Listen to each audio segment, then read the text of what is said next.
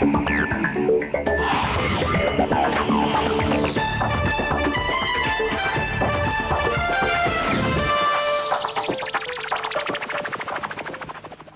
привет, это подкаст «Четверги вокруг света» у микрофона его ведущий Сергей Беляков.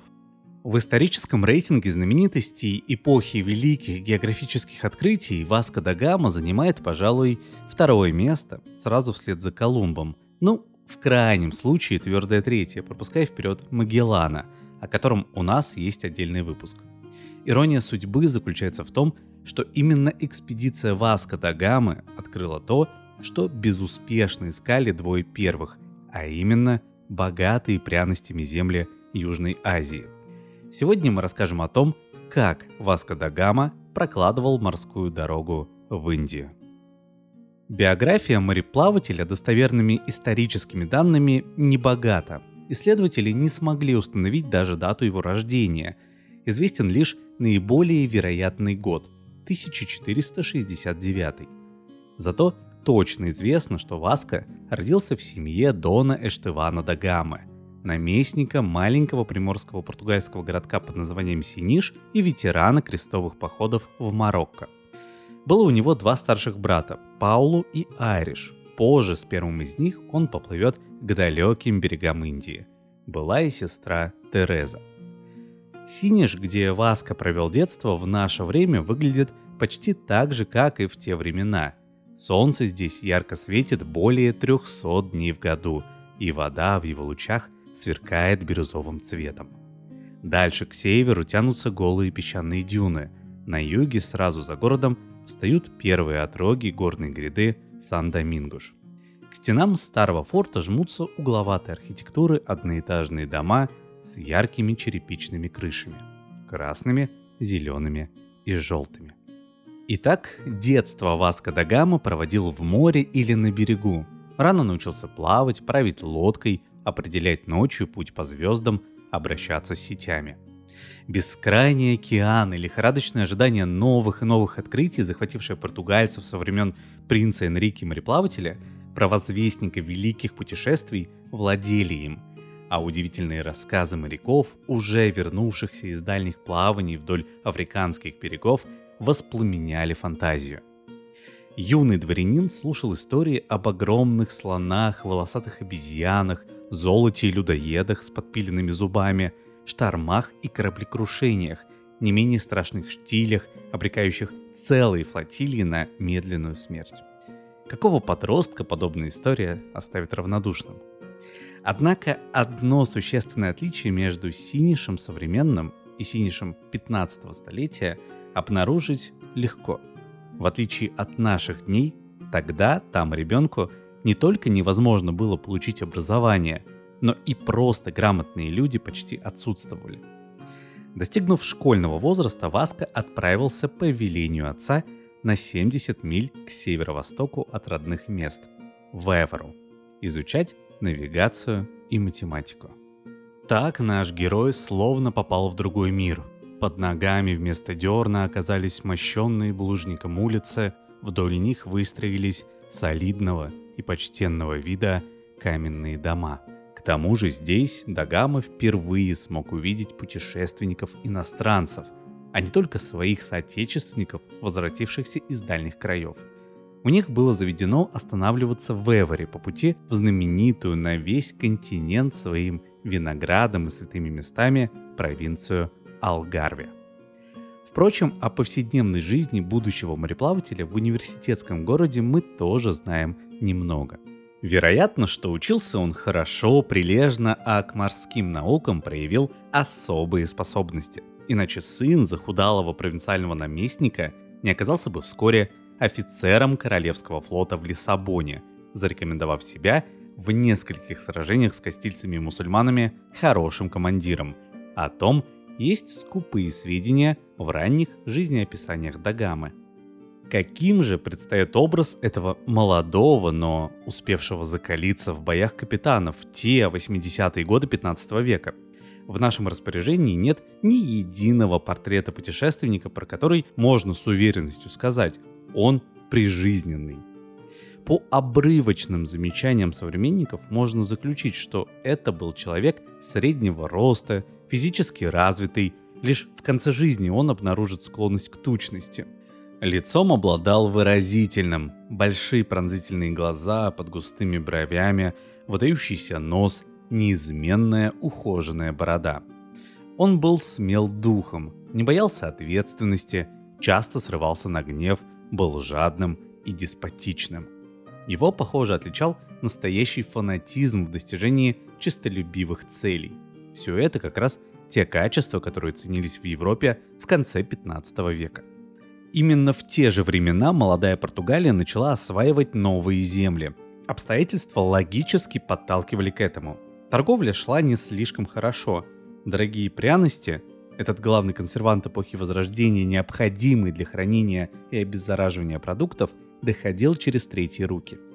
Арабы покупали их в индийских портах и на небольших кораблях доставляли в порт Джиду, недалеко от Мекки – Затем караваны по пустыне привозили драгоценный груз в Каир, где его сплавляли на баржах вниз по Нилу, и уже в Александрии продавали итальянским купцам из Венеции и Генуи.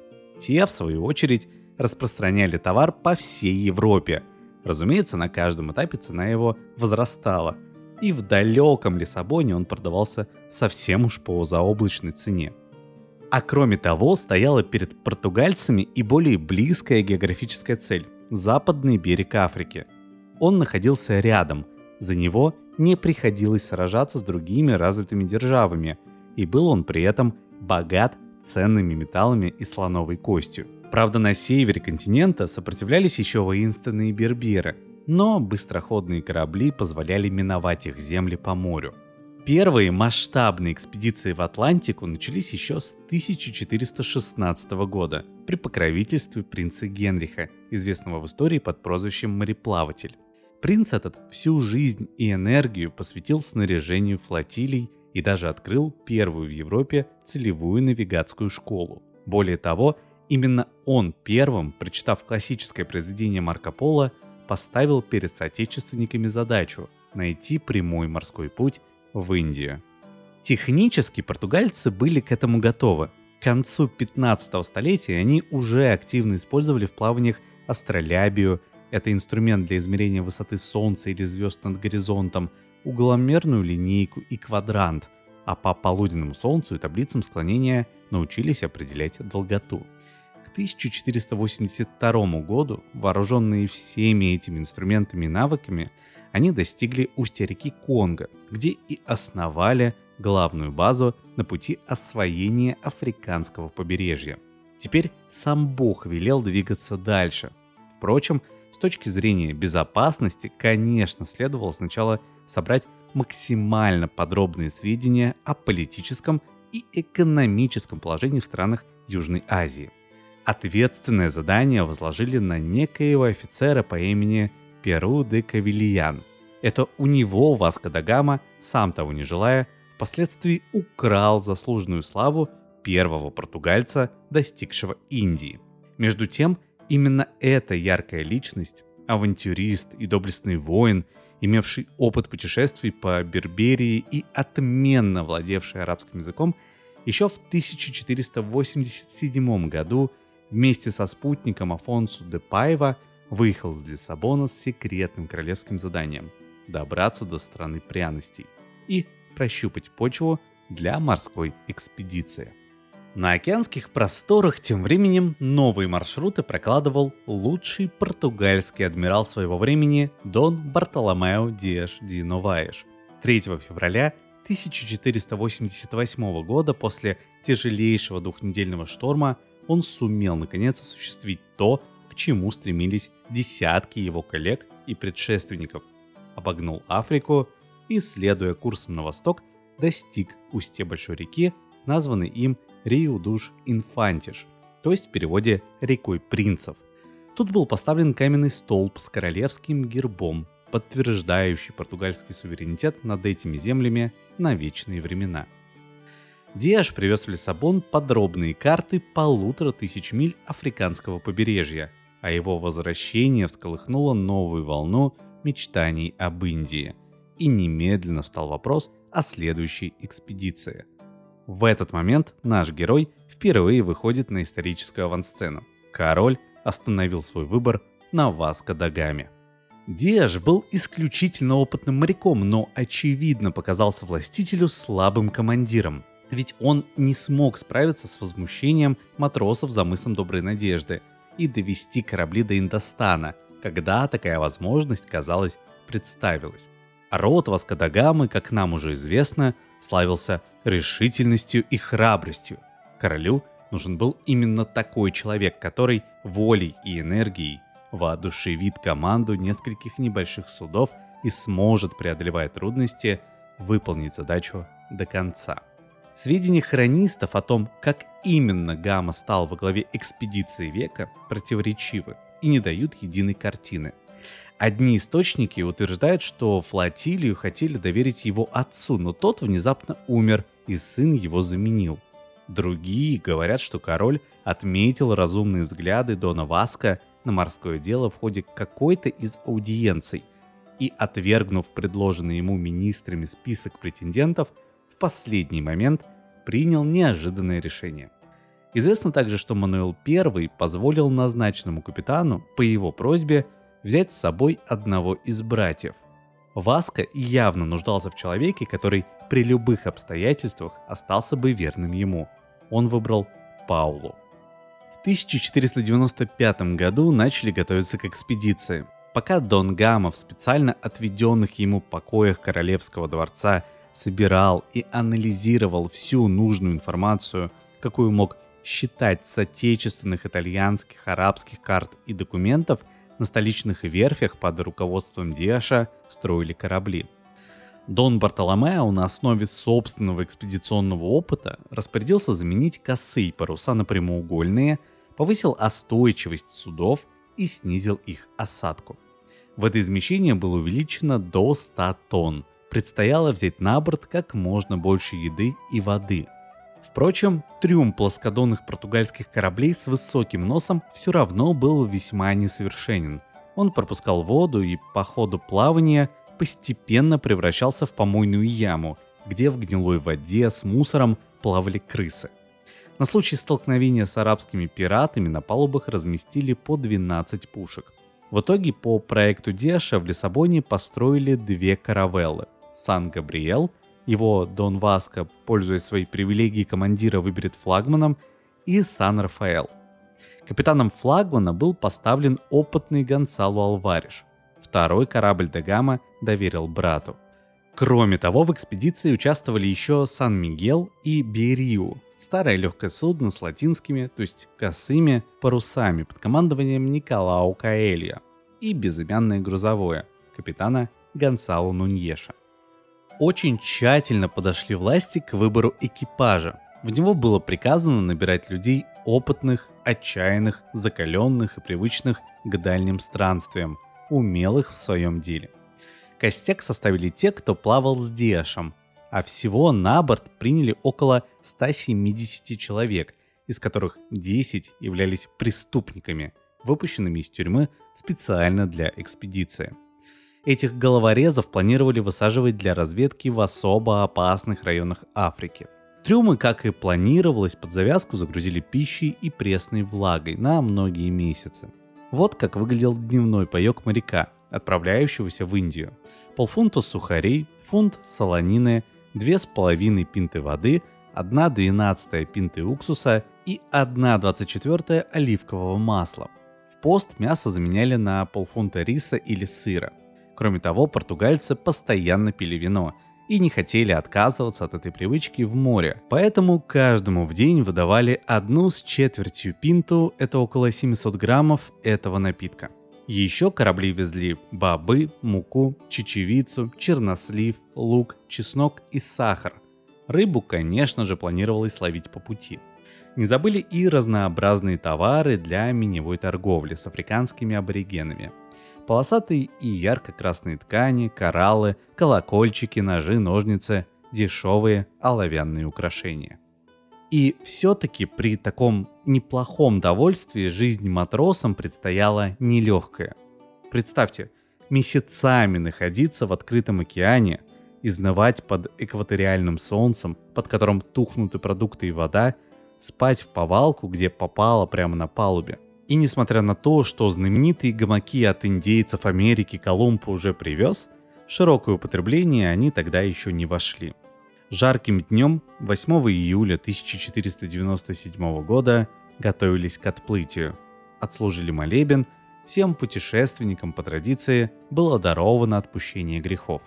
Наконец, наступил кульминационный момент отплытия. Вместе с Васко да Гамой на борт зашел Бартоломео Диэш. Он отправлялся в Гвинею, куда был назначен губернатором. Раздался пушечный залп. Поначалу плыли практически без неожиданностей. Через неделю достигли Канар. Затем на островах Зеленого мыса пополнили запасы пресной воды и провизии. Здесь же высадился Диэш, которому вскоре предстояло отправиться дальше, в недавно возведенную крепость Сан-Жорже-да-Мина на Гвинейском побережье. И тут стихия подвергла флотилию серьезным испытаниям. Корабли попали в полосу сильных восточных ветров, которые решительно не позволили идти дальше известным путем вдоль Африки. Где-то в районе 10 градусов северной широты Дагама впервые проявил себя. Принял ответственное решение повернуть на юго-запад, чтобы попытаться в открытом океане обойти ветры. Каравеллы удалились от Африки на огромное расстояние в 800 морских миль. Долгих три месяца на километры вокруг с мачт не просматривалось ни клочка суши. Пресная вода, естественно, стала негодной.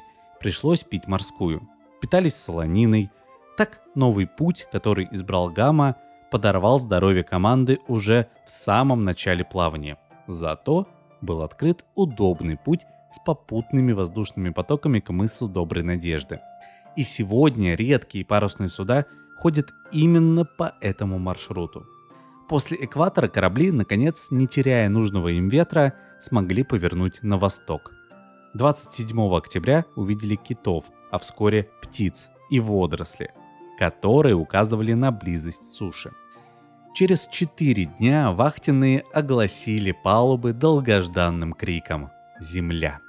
4 ноября с облегчением бросили якорь в бухте Святой Елены под 33 градусом уже южной широты, у самой оконечности африканского материка. Здесь Дагама планировал задержаться надолго. Помимо привычного пополнения запасов, необходимо было подвергнуть корабли крингованию, то есть вытащить их на берег и очистить днище от налипших ракушек и моллюсков, которые не только серьезно замедляют ход – но и разрушают древесину. Однако возник конфликт с местными жителями, низкорослыми воинственными бушменами, из-за высокомерного и грабительского поведения португальцев, которым они славились в дальних краях. Командир экспедиции был ранен в ногу, и пришлось срочно отчаливать. Мы с Доброй Надеждой огибали с большим трудом. Стихия разбушевалась. Из-за набежавших грозовых туч день буквально превратился в ночь. Вода потоками лилась с неба и просачивалась снизу сквозь щели в обшивке в трюм. Волны заливали палубу круглосуточно, но в Индийский океан все же удалось выйти без особых потерь. Теперь старались держаться в прямой видимости от берега. В бухте Святого Бласа, ныне Маслбай в ЮАР, отремонтировали наконец каравеллы – залатали обшивку, подшили разорванные паруса и снасти, закрепили расшатанные мачты. Увы, пришлось сжечь грузовой корабль. Шторм сделал его непригодным для дальнейшего плавания. Впрочем, потери среди моряков компенсировали потерю корабля. Тесниться не пришлось. Скоро, 16 декабря, проплыли место последней стоянки Диэша. Дальше начиналось неведомое. Со многими сюрпризами пришлось тогда столкнуться европейским путешественникам и с неизвестными течениями невиданной силы, идущими вдоль мелей и рифов, и с пресловутым многонедельным безветрием, и, наконец, с цингой.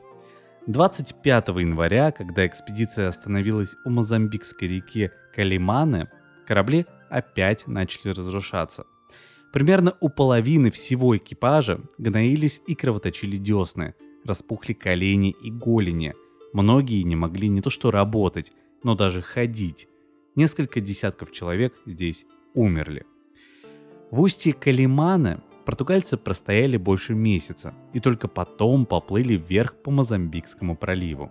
Идти на этом этапе пришлось очень осторожно и только в светлое время суток, ведь карты еще лишь предстояло составить и легко было налететь на один из сотен маленьких островов.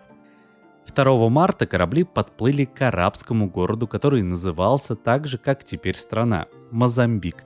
Земли диких черных племен тут кончались. Дальше, на богатых золотом берегах, стояли порты приверженцев Мухаммеда. Мусульмане вели активную колонизацию Восточной Африки, скупая в глубине материка амбро, металлы и слоновую кость. Жители Мозамбика, как ни странно, поначалу приняли португальцев за своих единоверцев.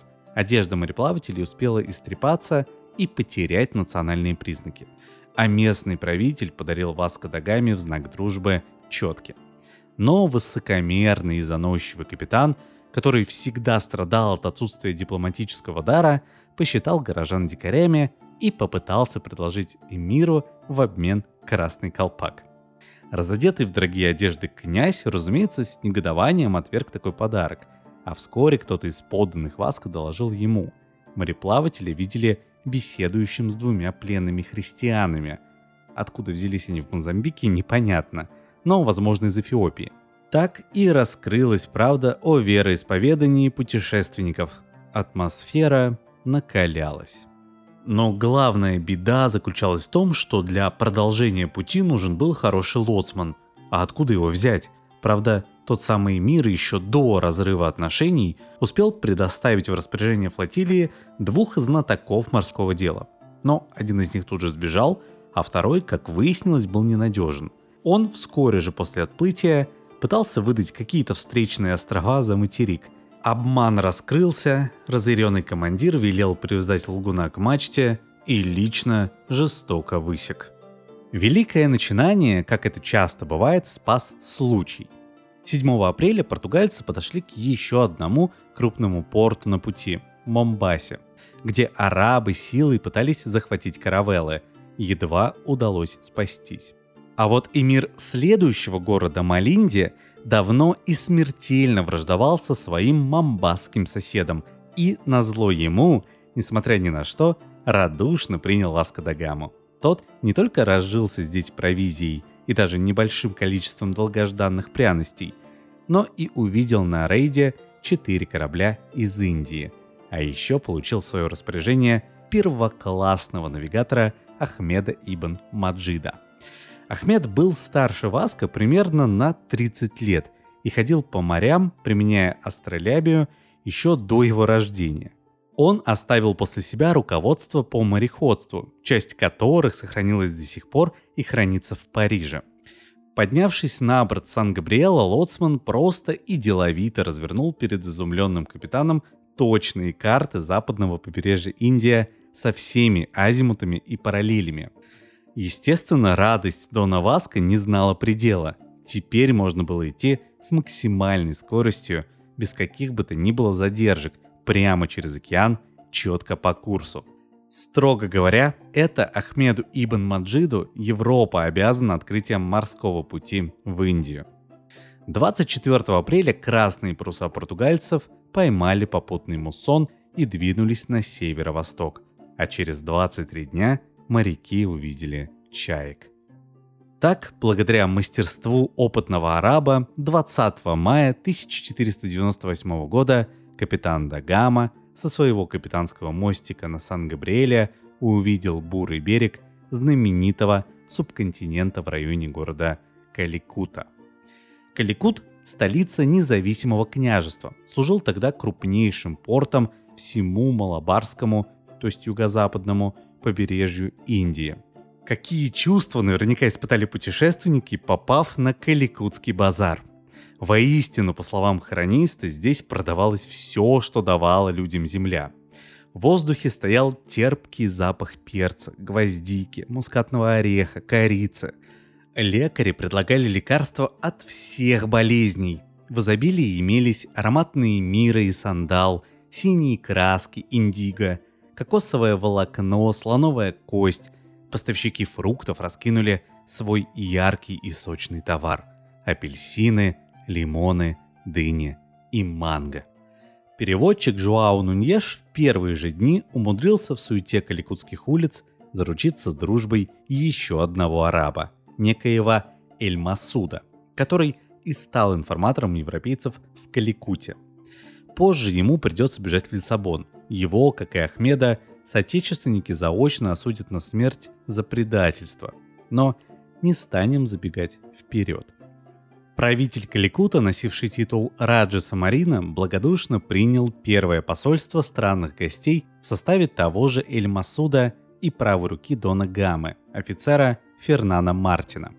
Их одарили тканями. Казалось, диалог налаживается, но в дело, увы, вмешалось все то же вечное высокомерие капитана, который свысока смотрел на всех язычников. Он, непонятно зачем, начал сразу уверять всех и каждого в Каликуте, что он официальный представитель далекого заморского короля, могущественнейшего из государей подлунного мира, и пришел сюда, чтобы привести все народы к покорности этому королю. Еще Дон Васко настаивал, чтобы на аудиенцию к правителю его несли в паланкине в окружении трубачей и знаменосцев. Самарин встречал его, выседая на троне из слоновой кости, на зеленом бархате, одетый в златотканную одежду. Его руки, пальцы, лодыжки были усыпаны драгоценными камнями. И человеку, который выглядел подобным образом, недальновидный европеец додумался подарить дешевую андалусийскую полосатую материю. Те же красные колпаки и ящик сахара. Индус, конечно же, подарки отверг, как и властитель Мозамбика. Кроме того, арабы, окружавшие этого государя, уже описывали ему кровавые столкновения в Мозамбике и Мамбасе. В итоге дело обернулось для португальца неожиданно. Ему было приказано оставаться на берегу под домашним арестом, а также сдать все парусное снаряжение и корабельные рули. Вокруг христиан плотным кольцом тот час выстроились разукрашенные перьями воины, а находившиеся тут же разъяренные арабские купцы даже собирались растерзать путешественников на месте. Казалось, удача отвернулась от мореходов, но 2 июня после переговоров Васко да Гаму неожиданно отпустили на корабль за выкуп и вновь предоставили свободу действий. Видимо, капитану удалось ловко сыграть на балансе индусских и арабских интересов, убедить хозяев не идти на поводу у основных торговых партнеров. Правда, использовать этот триумф изворотливости с максимальной отдачей не удалось. Негациантам, как и дипломатам, Дон Васко зарекомендовал себя весьма средним, Несмотря на благоприятные условия для торговли, целых два месяца ушло у него на то, чтобы выменить лишь несколько килограммов пряностей на гораздо более ценные в абсолютном исчислении медь, ртуть и янтарь. Да и с этой незначительной сделки Самарин в конце концов потребовал огромную таможенную пошлину. Эль Масуд тем временем сообщил, что арабы вновь предлагают правителю любые деньги за уничтожение португальской экспедиции. В общем, настало время действовать. И Дагама вновь всех удивил. 19 августа захватил более десятка заложников, приехавших осмотреть Сан-Габриэл и Сан-Рафаэл. Корабли немедленно развернулись бортами на рейде и отправили в борт парламентера с угрозой. Все пленники будут навсегда увезены за море, если индусы немедленно не снимут арест с уже купленных предметов и не освободят офицера Диогу Диаша, который застрял на берегу с некоторыми нераспроданными еще европейскими товарами. Самарин, поразмыслив, решил уступить ультиматуму. Отпустил Диаша, правда отобрав часть португальской собственности, и даже отправил с ним письмо для великого заморского короля, в котором сообщал о своем богатстве и просил прислать для обмена на пряности золото и серебро – в ответ Васко да Гама отпустил лишь шестерых заложников из десяти, а остальных действительно увез в Лиссабон. Убедившись, что больше в Каликуте ничего не добиться, он, отпугнув арабское лодочное оцепление пушечным залпом, велел немедленно отплывать на запад. Разумеется, никто не рассчитывал на то, что обратный путь окажется более легким. Он и не оказался. Во-первых, Дагама был вынужден покинуть Индию раньше, чем задул попутный северо-восточный муссон, которым всегда пользовались арабы. У него ведь просто не было иного выхода, так что если в Индию корабли шли меньше месяца, то дорога до Африки заняла целых три с начала октября 1498 года до 2 января 1499.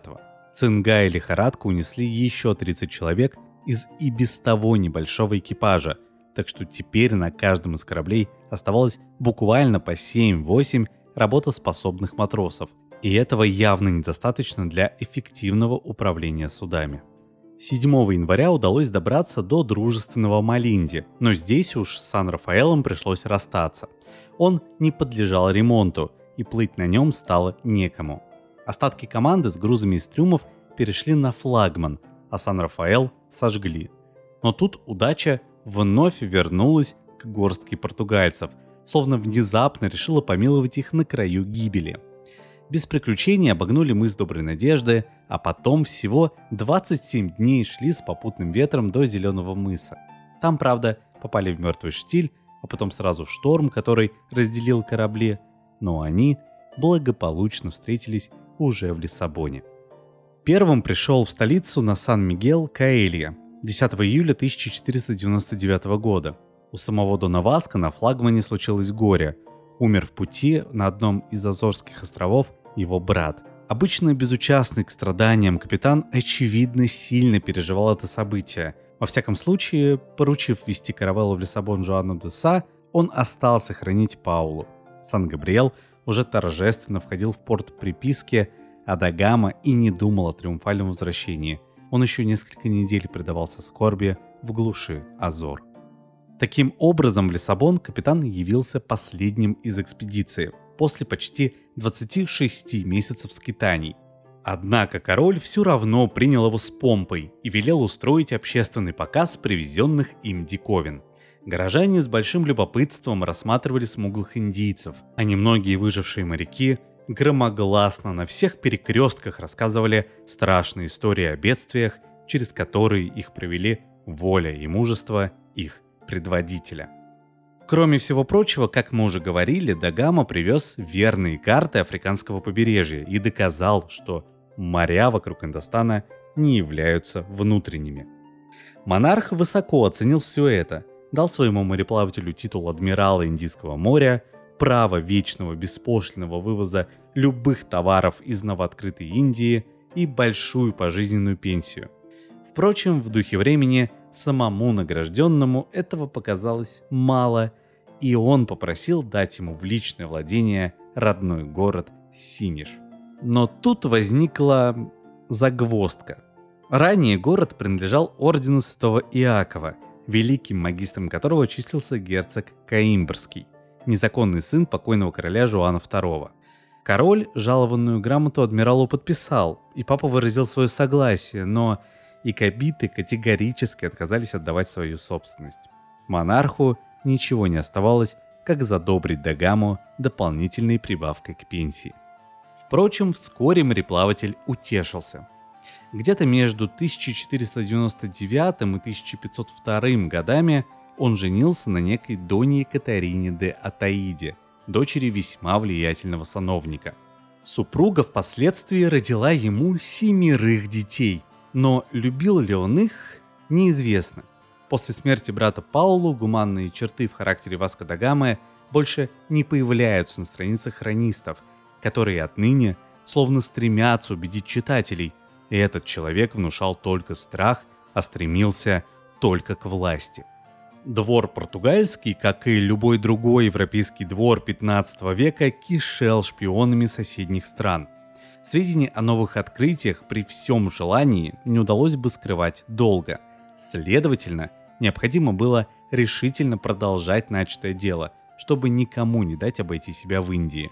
Мануэл I незамедлительно развил бурную деятельность и уже на следующий год по проторенному пути отправилась эскадра в 13 судов и полутора тысяч человек – сам же адмирал уклонился от участия в экспедиции. Флот возглавил знатный Дон Педро Алвариш Кабрал, которому повезло открыть по дороге Бразилию и Мадагаскар. В Каликуте его тоже ждал успех. Внушительный вид флотилии быстро настроил индусов на мирный лад. Установились нормальные коммерческие отношения, и португальцы сразу получили баснословные прибыли. На целых 90 лет их страна стала абсолютным монополистом в торговле с Южной и Восточной Азией. Сам Васко да Гама вернулся к активным делам через полгода после возвращения Кабрала. 10 февраля 1502 года он во главе 10 крупных кораблей вновь отправился к открытым землям. На сей раз эскадру сопровождали еще и пять быстроходных военных каравел под командованием дяди адмирала Дона Висенти Судре. На этот раз Васко да Гама проплыл какое-то время вдоль побережья Бразилии и посмотрел на землю, открытием которой португальцы отчасти были обязаны ему. До Индии добрались практически без происшествий. По дороге 14 июня успели основать первую факторию на восточном побережье Африки, в порту Софала. Сюда везли золото и зубы бегемотов, которые, будучи более твердыми и белыми, ценились тогда даже больше, чем знаменитая слоновая кость. На острове Килуа, неподалеку от Занзибара, португальцы обложили налогом местного эмира Ибрагима и заставили его признать владычество короля Мануэла. И, наконец, на подходе к Индостану у острова Анджи-Дива в районе Гуа адмирал, скорее просто от застарелой ненависти, чем ради выгоды, ограбил встречное арабское судно и сжег его вместе с тремя сотнями пленных, включая женщин и детей. В дружественном Кануре тоже основали факторию, форт и взяли порт под полный таможенный контроль. Теперь португальские канониры топили любые суда, входившие без разрешения в гавань. 30 апреля 1502 года, когда Васко да Гама добрался до основной своей цели, того же Каликута, это был уже далеко не слабый измученный странник с парой кораблей и горсток таких же доходяг матросов. Местные жители увидели во славе могущественного повелителя целой флотилии, вооруженной до зубов. Самарин, хоть уже и встречался в таких же условиях с Кабралом, вновь перепугался не на шутку и незамедлительно отправил послов с предложением мира и возмещения нанесенного ранее ущерба.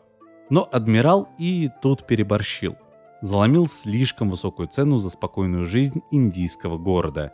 Он потребовал изгнать из Каликута всех арабов. Раджа, как не опасался пришельцев, отказался. Португалец реагировал опять же в своем духе. Повесил 38 захваченных на берегу индусов и начал планомерный обстрел города. Правитель отправил нового переговорщика, своего верховного жреца, которого португальцы отправили обратно, отрубив нос, уши, руки и подвесив все это на шее несчастного – а Дон Васко, оставив семь кораблей для блокады Каликута, уплыл в Качин торговать. 3 января 1503 года в Качин прибыл еще один дипломат от Самарина с предложением мира. Но тут уж европейцы заподозрили неладное. Не могли индусы легко простить такие великие обиды. К послу применили излюбленный прием – пытки. И тот признался, что его государь совместно с арабами собирает большой флот для борьбы с португальцами, а пока просто усыпляет их бдительность. Дон Васко немедленно отплыл в Каликут и уничтожил неподготовленные еще суда противника. Часть их расстреляли из мощных пушек, часть взяли на абордаж. На захваченных кораблях нашли много золота, а на одном целый гарем молодых индианок. Самых красивых отобрали в подарок королеве, остальных раздали матросам.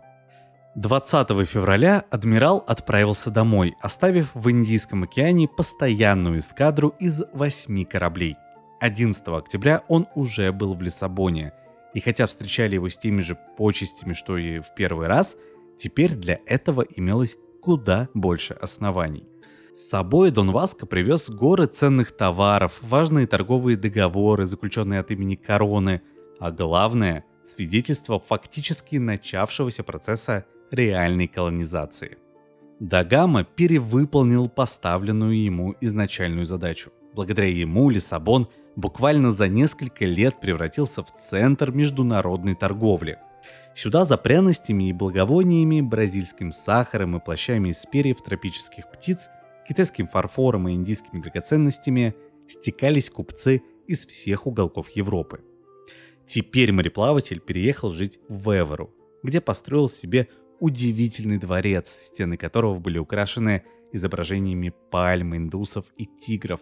И именно с этого жилища, кстати, взял свое начало прославленный архитектурный стиль Мануэлино. Дворец, в котором он некогда жил, до сих пор носит название «Раскрашенного дома». И еще примечательно, что в конце 16 века в этом здании обосновалась Инквизиция. В Эваре адмирал провел 12 лет, а потом покой ему, видимо, все же надоел, и он стал просить у короля позволения продолжать свои услуги для разнообразия какой-нибудь другой державе. Это была нормальная практика в ту эпоху. Также годом раньше поступил Магеллан. Но Мануэл не пожелал отпустить национального героя и наградил его до поры титулом графа Видигейры. Также он принял предложение Дагамы учредить новую административную единицу – вице-королевство Индийское. Центром его стал Гуа, второй по величине малабарский порт после Каликута, и спустя некоторое время Дон Васко стал вице-королем. Уже седой мореплаватель в третий раз вступил на борт корабля, идущего в страну пряностей 9 апреля 1524 года. На сей раз 14 судов покинули берега Португалии. С этим последним плаванием связана, между прочим, и последняя легенда, раскрывающая нам человеческую сторону адмиральской личности. Под 17 градусом северной широты флот попал в зону подводного землетрясения – все офицеры и матросы пришли в суеверный ужас, и только уверенный в себе адмирал обрадовался. «Смотрите, даже море трепещет перед нами», – бросил он своему адъютанту. 15 сентября 1524 года в Чауле Дон Васко официально вступил в права королевского наместника в Индии и Восточной Африке. К сожалению, для португальцев его энергичное правление длилось недолго – он успел лишь пресечь самые вопиющие злоупотребления вроде продажи пушек арабам и арестовал нескольких самых продажных чиновников. Вице-король устроил себе роскошный двор и набрал 200 человек личной гвардии из туземцев. Но тут вдруг этот некогда не страдавший болезнями и крепкий человек стремительно занемог. Начались сильные боли в шее, а затылок покрылся карбункулами. В три часа пополудни на Рождество 24 декабря 1524 года адмирал Дагама умер и вскоре был похоронен в соборе Гуа. И лишь через 15 лет его останки перевезли на родину. На могиле в Лиссабоне теперь начертано. Здесь покоится великий аргонавт Дон Васко да Гама, первый граф Видигейра, адмирал Восточной Индии и ее знаменитый открыватель. А на этом все. Это был подкаст «Четверги вокруг света». До новых встреч.